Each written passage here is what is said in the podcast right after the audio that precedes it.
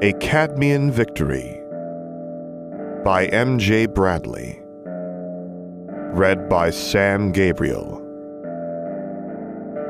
Based on the works of J.K. Rowling. Chapter 63 Cactus If You Can. Gaggles of students chattered between the chairs and sofas of the Gryffindor common room. Flames crackled in the grate, and a slow draught of smoke swirled up the chimney. The scent of burning pine hovered across the room. Oh, Almost there. Harry cast a glance round the room and caught Colin Creevey's eye. He let a faint touch of magic connect their thoughts. Let's see. Flashes of a tinsel-decked tree, neatly wrapped presents, and a small mountain of sprouts passed through Harry's mind. Soft, comfortable ease and cheer suffused them, like the heat of a long, warm bath. A snatch of the train journey back to the castle flashed through his thoughts, a rattle of rails and the Highland heath through cold glass. Excitement churned in his stomach, tinged with faint dread. Pink furnishings surrounded a bubbling envelope of thick, yellow pus. Fear lanced through him. Then he found himself back in his bed, in a deafening crack. Harry broke the connection. Dobby saved him. He grimaced at the memory of the dangerous pus. And Umbridge needs to go. She's already trying to harm students, and Dumbledore's still here. She's unhinged. A huge book thumped down beside him. Nev slumped into the chair beside Harry. Magical cacti. Looking for something interesting? Harry asked. Assyrian magical plants. Nev flicked through the pages. There's supposed to be very special types of soil that Hannah needs to survive. Still calling it Hannah, then? Harry laughed. Has she found out yet? She's only been back for a few days. Who would have told her? Professor Sprout, Harry grinned. She's bound to mention the prized possession of her favorite pupil to the best herbology student in her house. Nev's face turned red. Please stop. That bad? Harry smirked. Look at the bright side. At least now you know she'll be flattered you've named it after her. Professor Sprout will say nothing but nice things about Hannah. Your Hannah. The cactus Hannah, that is. What will it take for you to stop? I'll stop, but only when you've asked her to Hogsmeade, otherwise I'll just get worse and worse. That's the most horrible way of making sure I ask her out, Nev muttered. You couldn't have just tried to convince me she would say yes, could you? I didn't think it would be as fun, Harry quipped. Do you know anything about runes, Nev? Nothing that you don't know? He shrugged. I don't even take the subject. So I'll have to wait for Hermione to come down and start enthusing about her essay to figure out what I might have missed and can use to fill in the last inch or so. He sighed. I don't miss her lecturing or her constant condescension, but she was good at essays. I'm not sure she's done it yet. Nev lowered his voice. I heard Lavender tell Ron Hermione was up all night. Apparently she'd some kind of nightmare. She definitely wasn't taking anywhere near as many notes as normal today, so she must have been tired. Ron's been pretty withdrawn, too. I've only seen him voluntarily speaking to the guys in our dorm, Hermione and Lavender. Ron's father died just before Christmas. I didn't know. Nev grimaced. Oh, Bloody hell. I didn't even tell him I was sorry. It's not exactly something to shout about, Harry frowned. And telling him you're sorry wouldn't help him feel better anyway. No, it doesn't. Nev closed his book. It explains what he said to Romilda Vane, though. Harry raised an eyebrow. She was asking about your earlier adventures. Romilda's well known for having a bit of a crush on you. Ron told her that they're only adventures for the people who don't get hurt, and walked off. They're not adventures at all. Too many people nearly died. Me, Ginny, Ron, Hermione, me again, several times. Calling them adventures is naive and thoughtless. But I was playing hero, saving all the people who'd never risked themselves for me. Nev returned to flicking through his giant herbology tome, his frown grew deeper and deeper with each turned page. Something wrong? Harry inquired. I'm going to have trouble repotting Hannah. Harry stifled a laugh. Shut up. Nev breezed through a few more pages. The silica content of the soil has to be just right, or it becomes too alkaline and she'll die. Can't you just order some special soil from wherever it's native to? Hannah comes from Assyria. That's cheating, really, though. You're supposed to make your own blend of soil types, but I guess it would be better than letting her die.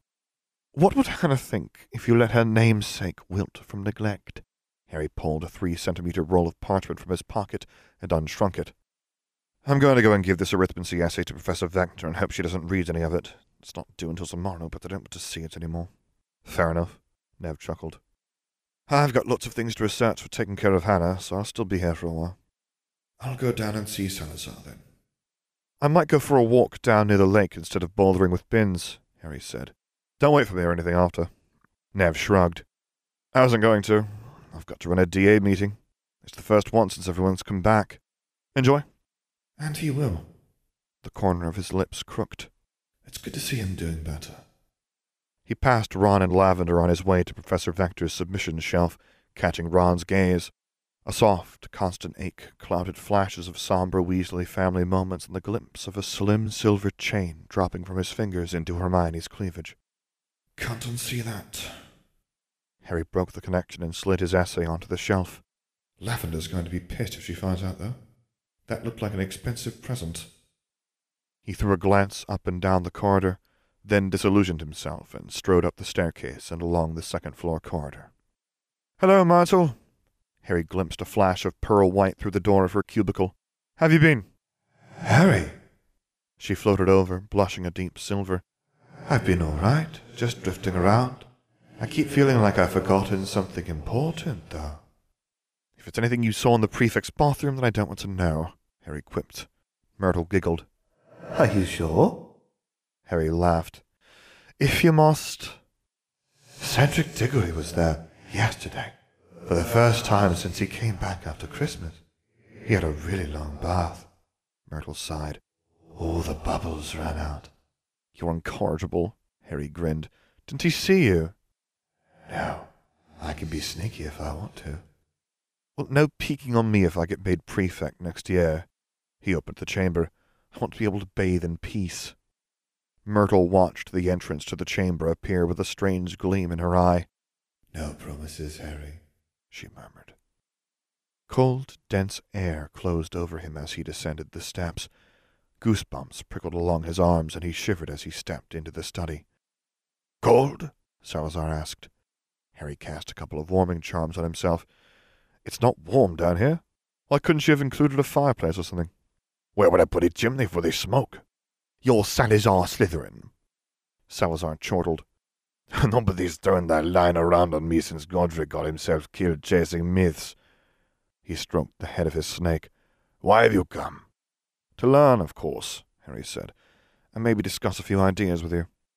If you want to learn something, it would be best for it to be blood magic, Salazar said. That or you can try to improve your dueling skills. Why not both? Harry gestured at the time turner. As long as you don't overuse it. You were using it far too much last year. But we didn't have much choice but to make sure you were skilled enough to survive. Overuse causes severe mental strain. We wouldn't want that, Harry said. Though there'd be two senile people in here. That's why you should only use it sparingly, Salazar sniped. Best to have only one of you at any given time. Harry chuckled. Blood magic first. I can learn here for a bit, while future me practices wand motions outside. Salazar ran his hands through his goatee. Before we start on blood magic, have you got anywhere with the mind arts? I'm capable of utilizing passive legilimency now, Harry said. I haven't tried it on more than a handful of unprotected minds to avoid the risk of detection, but I can do it. It shouldn't make too much difference, Salazar said. The connection is so faint and slight it takes a competent practitioner to detect or prevent it. I noticed Dumbledore's. You're naturally gifted at this branch of magic. All our family is. You're more than just competent. Modest as ever. The truth is the truth, Salazar said. Now, blood magic. Do you remember what I taught you before? You pretty much told me that it used blood as a medium and was often sacrificial, Harry said. Salazar folded his arms and sniffed. I doubt I said it so inelegantly, but that is a very basic paraphrasing of a rudimentary understanding. I'm happy to listen to a more elegant definition. Blood magic is any magic that uses blood as a medium or tether, which is what I told you. Salazar drummed his fingers on the top of his serpent's head. Because of his power, it's usually used in ritualistic sacrificial magic. However, it can be used for just about anything that magic can be used to do. Rituals like you've done, warding and chanting, if you've the imagination, you can do it. Fleur might find this interesting. A small smile slipped onto his lips. I could do the blood bit, and she could make so many clever things. You're not listening, Salazar snapped. I was considering the applications to enchanting, Harry retorted. You were thinking about Fleur Delacour again. A soft gleam appeared in Salazar's eyes. You want that silly smile on your face. Harry fought down a flush. I'm listening. Good. Salazar's eyes darkened. We'll start with wards. You may need to know about those soon. Voldemort? Tom shares our family enthusiasm for such magic. I can't speak for Voldemort, but I would doubt he would abandon the use of powerful magic. I can't imagine he would either. Obviously, you can use blood magic as a medium and sacrificial magic to create very powerful wards like those in this chamber. Other times, you might not need power so much as specificity. A sacrifice of blood can grant you access to wards, like a key for a lock. You can either choose the ward only to allow those who sacrificed blood in the ward's creation, or you can allow anyone to sacrifice some of their blood to gain entry. The latter can be very useful in creating traps. If your enemy thinks that spattering a bit of blood will grant him entry, he might be tempted to risk it. There are all sorts of nasty surprises in which you can catch an overconfident wizard who's willingly giving blood to you. Can they be broken? All wards can be broken if you have sufficient power. He uncoiled his snake from his arm and wound it back round his forearm in a slow, thoughtful manner. However, it's often the worst way to break a ward, because it forces you into a direct conflict of power. You have to expend at least as much magic as was put into the ward to overcome it. There's almost always a better way. What about the wards tied to this chamber? Harry inquired. How do they work? More complex. I did both. Pride covered Salazar's tone. The wards of this chamber are bound to my blood. Only a Parseltongue can speak the words to open the entrance, and only someone of my bloodline can pass through the other wards. Is why you can operate in and out of here, but nobody else can. Except Voldemort, Harry said. Except Voldemort. Salazar's gaze turned distant. But I knew Tom well, and despite twisting himself into Voldemort, he likely retains much of the same character. He would not come here until he's worth the risk. He never came back after leaving the school, not once. What about portkeys? Only someone of my blood can portkey here through the wards, though anyone who has seen the inside can create a portkey here. What would happen if they try? Harry asked. I don't know, Salazar mused. Maybe you should get someone to try, just to find out. I suppose the portkey would just fail, or they might bounce off and arrive nearby. They might even vanish completely. Perhaps another time, Harry said. I'd like to save playing with experimental magic until I no longer want to live a long and fulfilling life. How did you make the wards? Sacrifice, Salazar whispered. Magic like that requires will and intent that can't be measured with words, blood, runes, or anything so simple. It takes pain. It takes determination. You have to know how much it will hurt to accomplish, and you have to want it enough to do it anyway. I don't understand how you bind the magic to your bloodline, Harry said. It makes sense that the stronger the magic, the further you must go, but I don't get how to actually attach the magic to a bloodline. It's abstract magic, Salazar murmured. I drew a runic description of my intent within the confines of this chamber using my blood as ink just as if it were a simple ritual. That sacrifice of blood allowed me to make my blood both the medium and the key to the piece of magic. You have to put it in the runes and hold it in your mind as you create it. Harry turned that over in his head. I think I understand. I could probably draw the runes. In fact, I guess I could draw them all wrong as long as I didn't realize. Very true, Salazar said. But it's best not to try that. Something weird might happen if you noticed halfway through you'd done it wrong. I just need something to sacrifice. You sacrificed much already, Salazar murmured. Everything you've given up to survive, all those things you've left behind to reach that lovely French sunset, they'll be with you in every piece of magic you cast. Is that why Voldemort's so powerful? Harry wondered. Has he sacrificed so much his intent is just that strong? A small smile curved Salazar's lips. I fear so. And in a way, I'm still a little proud of the magic Tom has managed, but there are some things you shouldn't sacrifice, Harry. There comes a point when you've cut away so much of yourself that there's very little left. There's only power. The chalk white face and red eyes protruding from the back of Quirrell's skull floated through Harry's mind. Did Tom Riddle sacrifice everything else? Bloody hell. I see. He buried thoughts of Tom Riddle and all the little dear things that must have been left in the wake of his path to becoming Voldemort. So if I wanted to create blood wards around a house to protect someone important to me, I'd have to sacrifice something of approximately equal value. Yes, Salazar said, though it would be strengthened by everything you've already sacrificed, and you can only make wards so strong before sacrificing more makes no difference. Harry nodded. Makes sense. How would I enchant something using blood magic? That's the simplest use.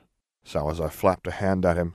Lots of witches and wizards did this to ensure only their bloodline could use their creations, and of course, blood's a powerful medium to use for the creation of the object itself. Deep creases wrinkled Salazar's brow. Beyond that, I would wager a great deal that most of the legendary magical artifacts were made using sacrificial magic of the greatest sort, and blood as a medium. A powerful sacrifice and a powerful medium to create the strongest possible enchantment, Harry said. More than that. Salazar released a long sigh. I never got my hands on one, despite searching for a very long time. They're few and far between, jealously guarded, too. Imagine, though, Harry, the sort of artifact you could create from the shared sacrifice and intent of a hundred wizards. If a single wizard can create something like this chamber, then something created by a hundred would be unbelievably powerful. A small shiver rippled down Harry's spine. No wonder they're few and far between. I don't know of any, really, he said. The caduceus was one, Salazar said. I searched for it as my wife's health faded. It was created back before even the classical era, but was lost during the fall of Rome. It was reputed to be a staff of healing without comparison, a wand so powerful that any magic cast through it with the intention to heal was almost always successful. Rumors were that it could even prevent death. It was so famous, it remains well known even amongst muggles. Any others? Harry asked. A few. Salazar cracked a grin. I'll tell you about some of them in the future, but you have more important things to worry about now. That's true, Harry nodded. Fudge, the current minister, will jump at any chance to get rid of Albus Dumbledore and earn some credibility back. His days are numbered, so Dumbledore will likely be back by next year, if he wants to be. If his martyr is here, he will want to be, Salazar muttered. Harry scowled and swallowed a shard of cold rage. No doubt. You have a plan. Dumbledore gets ousted, Umbridge gets dealt with, Sirius gets me into the ministry, I get the prophecy, hear it, then destroy it. Harry bounced his fingertips together. My cloak ought to get me through any walls of the ministry. Yes, Salazar's gaze sharpened. Don't lose that cloak, Harry.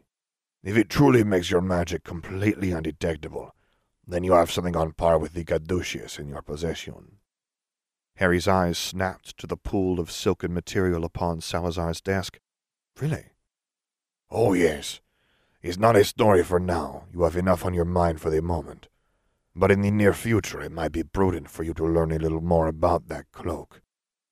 A small, rueful smile curved his lips. You should always know exactly how much something means to you. It's the only thing I have from my father, Harry said. But I'm less attached to it than I used to be. I've grown used to not having much family.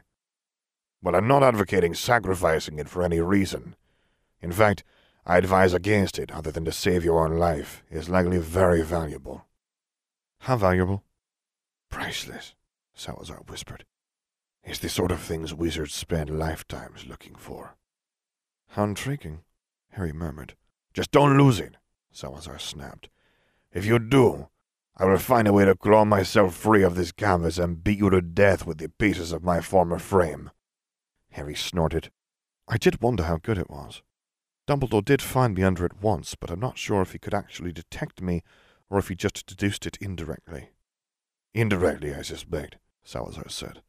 Death is not so easily outdone. What? Something for another time. You have enough to do without getting obsessed with old myths like Godric and I. That's true enough. Harry reached for the time turner, ducking his head through the thin gold chain. Any suggestions for what I should practice for my dueling? Try casting your shield charm and your silly butterfly simultaneously. If you can manage that, then you'll have a very powerful defense to fall back upon should you need to weather the storm for a bit. How can I cast two pieces of magic at the same time without weakening one or both? Harry demanded. They have different intentions. Not different intentions, different mechanics, Salazar said. You're looking too closely at how these spells work. Forget that one is conjuring butterflies and another is a shield. The broad intent behind them is the same. So once you're able to cast without incantation or wand motion, you can produce them simultaneously. How is it any better than deflecting hexes from within the butterflies? It's safer, Salazar said. You won't be able to attack and is less flexible than dueling, while your animated defense protects you, but defensively is stronger. I'll practice it. Harry flipped the time turner several times and strode out over the bridge. I'm getting the hang of bringing it all together. Practice chaining your wand motions, too, Salazar called. Harry shot a thumbs up over his shoulder as the room blurred and time flowed backward around him. End of chapter 63.